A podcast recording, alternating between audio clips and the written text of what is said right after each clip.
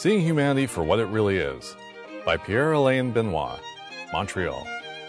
This artwork consists of three 15 foot tall gorillas in different lifelike poses, wearing wings inspired by Leonardo da Vinci's sketches of flying machines, such as the ornithopter.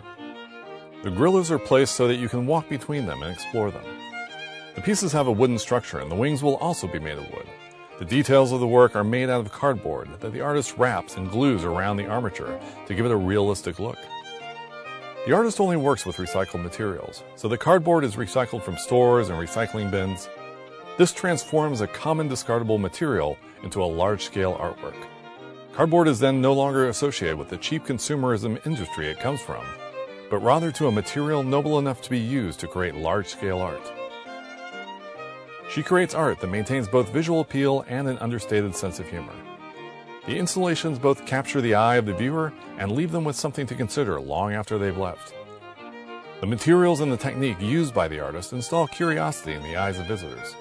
They will be able to touch the artwork, walk around it, and explore it, and use it as a resting or meditation place in the desert. This allows participants to ask themselves, what can they create with the recycled and discarded materials that are so common around us?